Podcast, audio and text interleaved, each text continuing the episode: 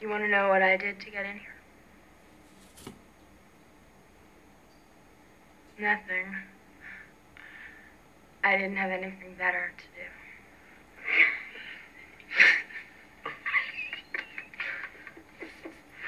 You're laughing at me. No. yeah, you are.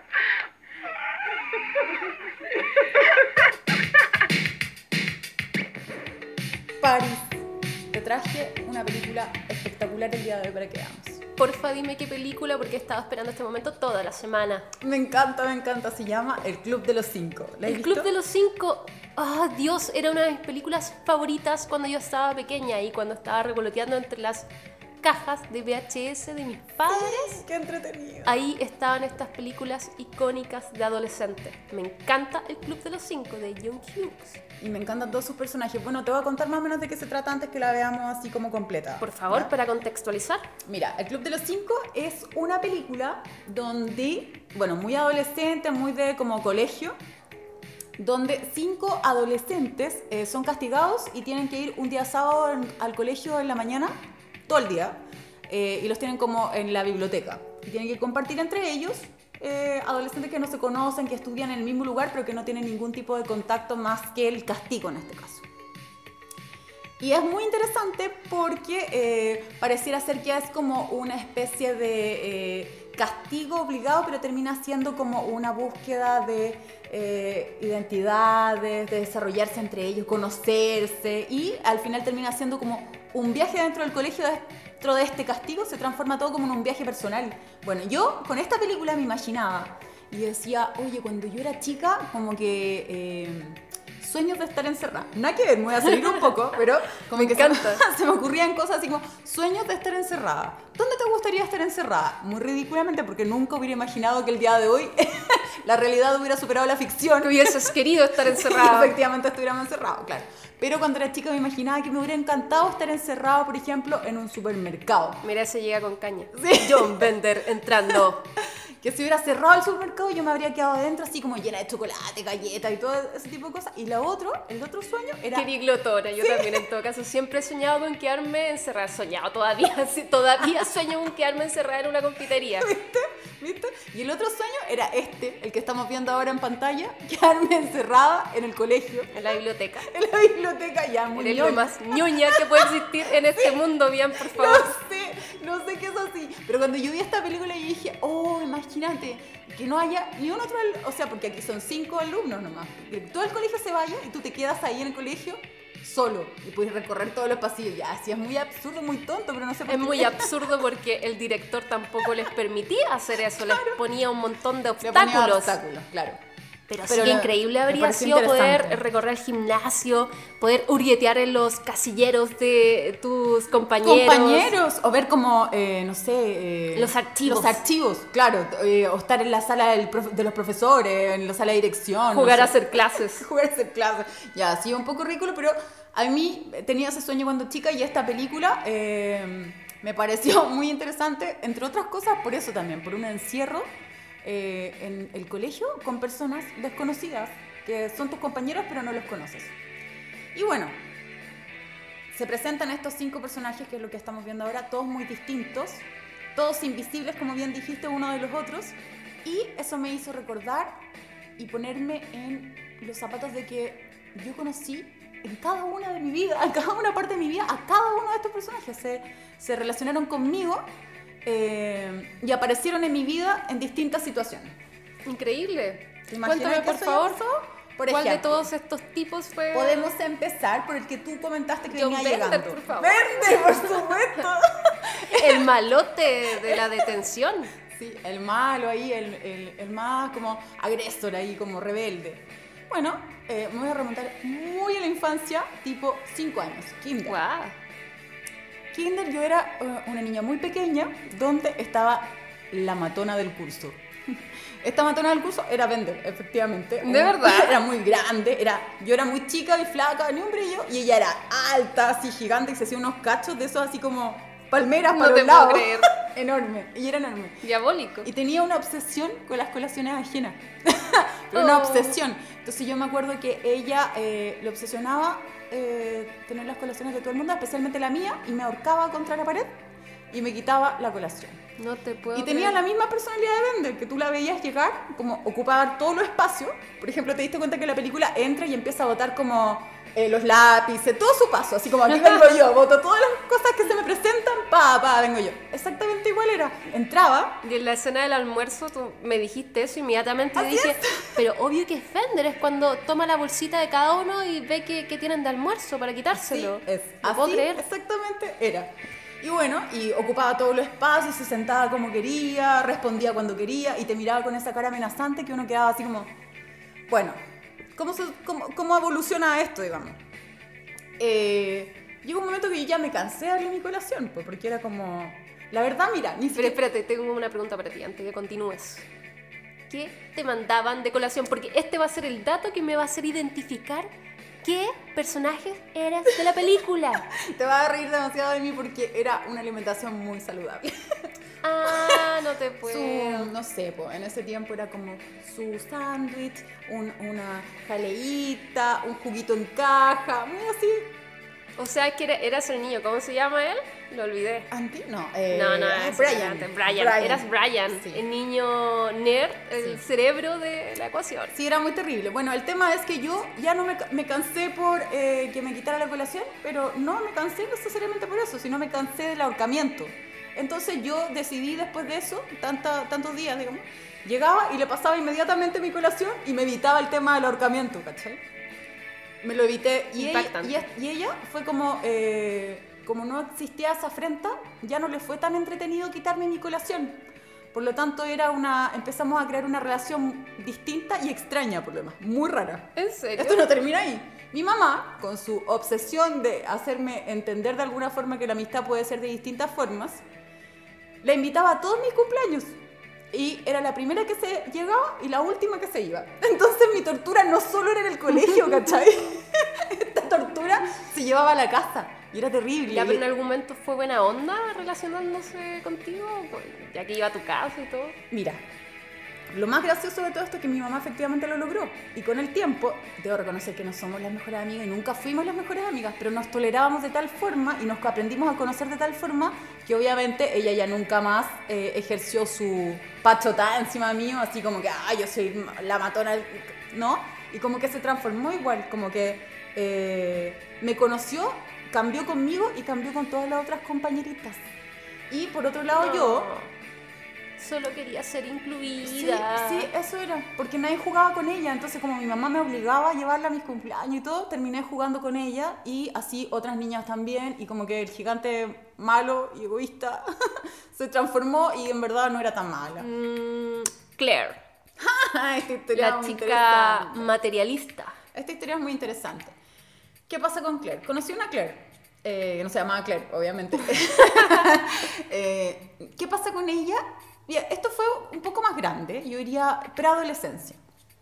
En la preadolescencia yo era una niña eh, tímida, muy tímida y rarita, rarita. Pero tenía buena onda con todo el mundo, no sé por qué, como que empatizaba con todo el mundo. Entonces sucedió que la niña popular del curso le caí bien. ¿Ya? Que era así, bonita como ella, así perfecta, rosada. ¿Y linda, la admirabas? No, para nada. La encontrabas, te caché. No, me caía bien porque era una persona. ¿Sabes lo que tenía hasta a, a diferencia? Pero yo igual lo veo un poco ahí. Eh, ella como que quería ser la mamá del mundo. ¿Cachai? Oh. Entonces ella eh, como que me adoptó. Porque quería eh, ser la mamá, pues entonces me trataba como si yo fuera su hija, ¿cachai? Y me- al adoptarme trataba de que me- trataba de que yo fuera como ellas, ¿cachai? Que era muy terrible porque, bueno, de ahí todo cuenta. ¿Y por qué? Porque a- eh, al igual que Claire tenía una historia de familia muy, no sé si muy terrible, porque todos hemos tenido historias de familia medias complicadas, como mostraron en la película, todos tenemos nuestro tejado de vidrio, digamos. Pero era muy parecido en el sentido de que, por ejemplo, sus papás no se preocupaban mucho de ella y principalmente la figura de su mamá era muy fuerte porque se creía Barbie, pero una, Guau. una Barbie fea, así, como una Barbie mal, ¿cachai? Mm. Cuando ya está ahí pasada, así, Barbie mal, mal, mal, era su mamá. Y le imponía mucho así como ser muy rosada, muy perfecta. Entonces, ella le gustaba eso, pero no quería ser como su mamá. Entonces, constantemente estaba tratando de ser la mamá de otros. Oh, wow. fue ella, a mí eso me gustó mucho ella, tenía una historia Es súper un cuática. personaje que he visto en muchas series de televisión que son estas madres muy obsesionadas con la belleza de los hijos, Así creen es. que la belleza les va a asegurar el éxito y eso hace que de, un- de alguna manera dejen de prestarle atención a esas otras habilidades que su hijo podría tener. Ah, O sea, claro. Me parece hermosísimo que tu compañera haya hecho ese ejercicio de transformación y te haya incluido porque podría haber eh, haber hecho uso de esa emoción de rechazo que tiene que ver con ella sentirse rechazada por su madre. Claro. Qué Es que, hermoso. ¿sabes qué? Era muy, era muy interesante la, la- la historia ahí, porque en este caso eh, ella rechazaba este modelo de Barbie fea de su mamá, pero por otro lado tenía que hacerse cargo de su madre. Entonces, eh, eh, ella no solamente era, eh, quería ser una madre buena, digamos, sino también terminaba siendo mamá de su propia mamá. Y, ese era su peso más grande. Eh, como que eso le pesaba y, siempre era como su, tema ahí mal. O sea, constantemente tenía que estar como, eh, eh, como disculpando las actitudes infantiles o desubicadas de su mamá. ¿Cachai? Ese Qué acuático. fuerte, sí, y creo que son personajes que se nos repiten también en, en las historias de, de padre e hijo, ¿no? Sí, No sí es son- constante. Son personajes completos, o sea, complejos, perdón, como lo que ocurre en esta película también, que Bender, y encuentro que John Bender es, eh, si tú eh, llevaras a un orientador a esa sala y tuvieses que decirle qué, qué iban a hacer en cinco años más a todos ellos, como en algún momento lo retrata el director que le dice, tú en cinco años más ya vas a ser un criminal o algo así, en cinco años más ese tipo es un actor. O es un escritor porque es tremendamente histriónico su personaje Mucho. retrata, hace un monólogo Sí, es muy buena esa escena, ¿sí o del no? padre y de, y de cómo lo maltrata y cómo él también eh, lo desafía. Es un personaje eh, muy creativo. Yo creo Muy que creativo. eso es una de las cosas eh, como más atractivas de, de la propuesta de la película que nos propone cómo estos chicos finalmente son juzgados por este tipo que es el director y nos muestran esa otra dimensión de los personajes de cómo se podrían transformar en el tiempo, podrían llegar a ser eh, personas geniales. Sí, sí. O como cuando, también esa crítica que hace como cuando te decían en el colegio así como, ah, si ustedes no estudian, van a hacer todo, no sé qué, ¿usted acaso quiere ser eh, una ama de casa? ¿Cachai? Ese tipo de cosas eh, que, que se replican a través de los años igual, como el no dar la oportunidad, no confiar, decir, si tú te comportas de tal forma, eres así, No etcétera. potenciar la habilidad Claro. del otro. Bueno, y aquí viene la otra historia que te iba a contar que es muy interesante, que es la friki, la extraña. Eh, que aquí está como, eh, hay un tema que a mí mi mamá me decía siempre y me daba tanta rabia, hasta el día de hoy me da rabia, que es como, no sé si has escuchado esa frase que dice como, dime con, dime con quién andas, te diré quién eres. Ujú. Ya. Aquí es la típica, la friki yo tenía preuniversitario. Ah, me gané una beca por preuniversitario, etcétera, estaba ahí y eh, la clase de historia conocí una punky. Digo punky porque efectivamente era el prototipo punky, pero al 400%, así como con ese, ese ¿cómo se llama? Ese Moicano. ese moicano así, pero ya muy elevado y lleno de espinas puntúa púas por todos lados. Por todos lados que tú querés ver había púas. Y como que imposible pasar piola, ella era de esas personas que no podía pasar Se piola veía. porque era demasiado visible, es que de verdad era como esos punky antiguos que tú decías, ¿qué? Así. Y bueno, tenía la clase de historia con ella y me acuerdo que era seca. Era sequísima y como que me hice muy buena amiga de ella porque conversábamos caleta de historia. Ya muy ñoño otra vez yo de nuevo con esta historia, pero bueno, conversábamos, me acuerdo después de clase, no sé qué, y como que todas la miraban, las, las mujeres principalmente, porque los hombres simplemente la ignoraban. Pero las mujeres era así como, oye, ¿qué le pasa a esta mina? ¿Qué onda? Mira cómo se viste. Y como que se reían. Pero cómo me y la muy miraban cool. así. Y yo también la encontraba demasiado entretenida, aparte que tenía mucho tema, era, era una mujer muy eh, interesante. Wow.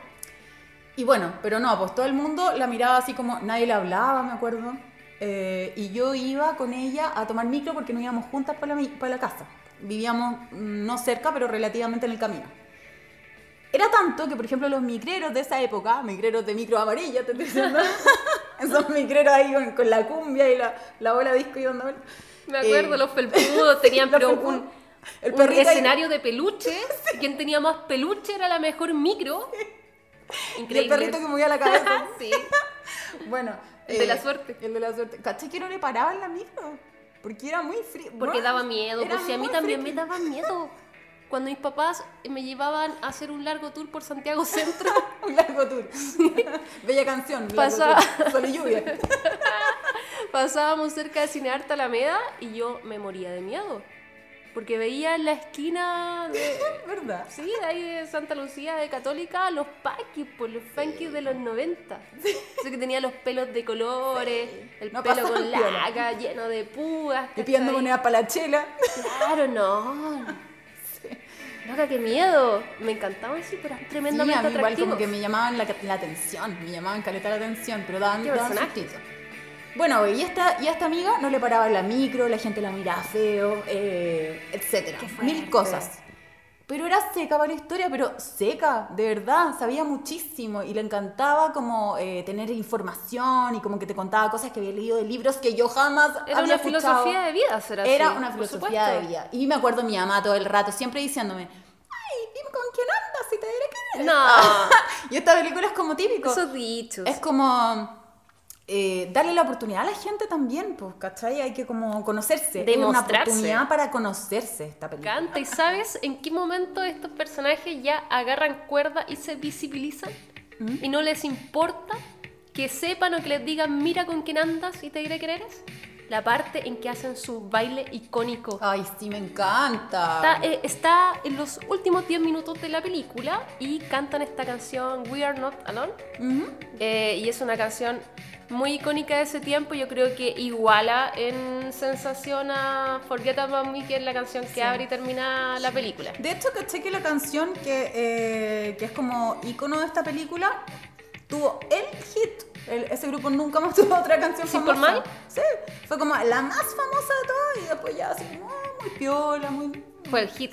Fue el hit. Sí, pero es que es de esas canciones, bueno, Forget About Me es de esas canciones como para ponerte a correr o proponerte una misión en la vida. ¿Te has Claro, dado cuenta que uno sí. tiene esos- eso, ese playlist en Spotify que tiene que ver con cumplir objetivos? Sí, Y sí. Forget About Me es de esas canciones. Sí. Yo creo que también tiene que ver con eso, con ese sentimiento. Si te das cuenta en, en la traducción de las dos canciones, una dice Olvídate de mí, que tiene mucho Sí. que ver con eh, como el leitmotiv de estos personajes.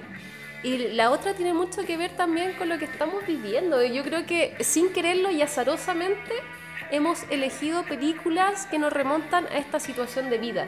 Sí, Estamos condicionados en una pandemia que está asolando el mundo, condicionados a distanciarnos, a aislarnos. ¿Y qué es lo que están haciendo ellos o qué condición está eh, en la que se encuentran? Están condicionados a tener que, dentro del aislamiento que ellos naturalmente han vivido siempre por estar segmentados, tener que relacionarse en una situación de encierro. Sí. Y encuentro que eso es maravilloso y es mágico también que lleguemos a estas películas. Además que se, se muestran situaciones que pasan en los encierros cuando ya se te acaban todas las cosas por hacer. Como por ejemplo ponerse a bailar, que me encanta la, la escena cuando baila Bender con la niña friki, que es top. Eh, pero eh, también esas típicas preguntas cuando ya no tenéis nada que hacer y como que te miráis así en silencio porque ya hay hecho mil cosas y es como, oye, ¿qué harías si te ganas el? Típica, o como, ah, oye, ¿qué es la cosa más rara que hay hecho? No sé, preguntas que como que es típico y empezáis a conocerte con el otro. Y como que te das cuenta que al final, eh, ya, esto va a sonar así, muy, muy rosa quizás, pero que todos somos iguales. No, no el hecho de que todos somos iguales, sino que...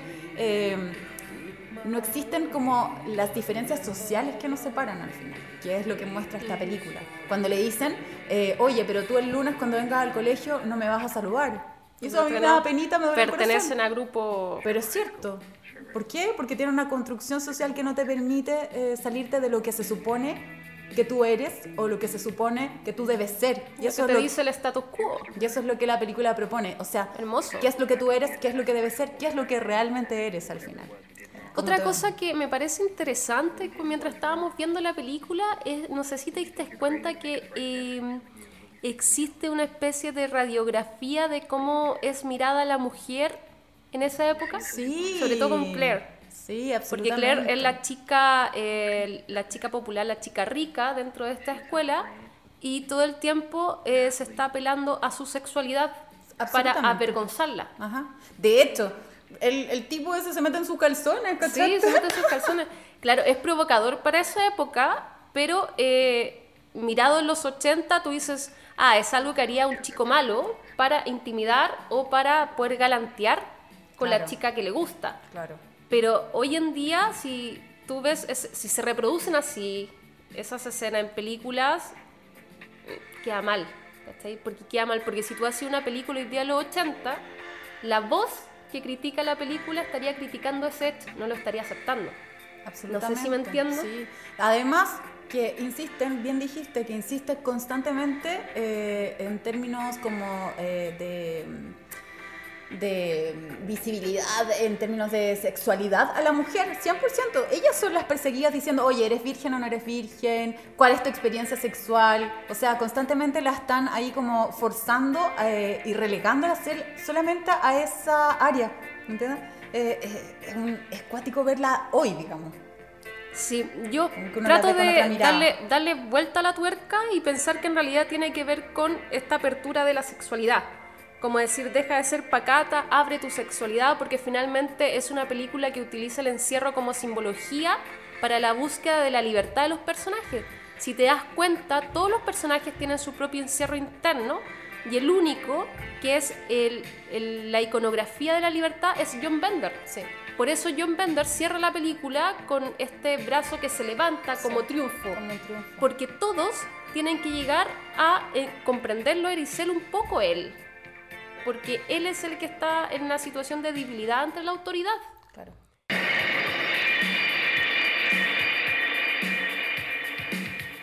Te voy a contar. Ya, necesito saberlo.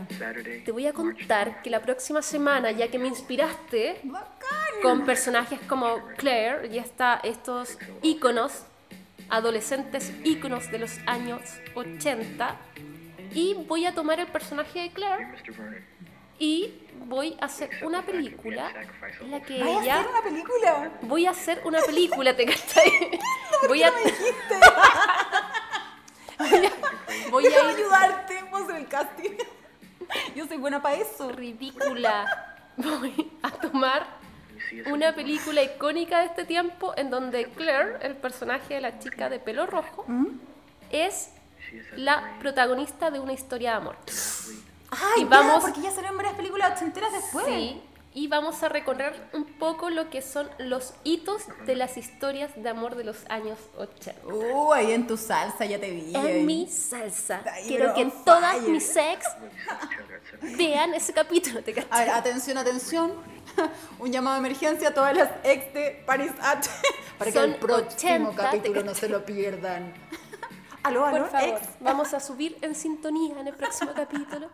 Chicos y chicas, los invitamos, como todos los capítulos, a seguir nuestro Instagram, Sí. arroba lamagotransforma.cl y a ver más contenido porque estamos haciendo hartas cositas literarias, culturales y trabajando arduamente por transformar la educación de este país. Sí, por favor, presten atención a todas las cositas que hacemos. Y el próximo capítulo yo lo espero con ansias porque yo creo que va a estar espectacular. Yeah, yeah. ¿Tú crees que su- pueda sumar más sex? ¿Te cachai? Yo creo, Pensando en yo la yo creo que No sí. más amor, más sex. Podríamos tener, podríamos tener una lista larga de ex. Mm, un pergamino.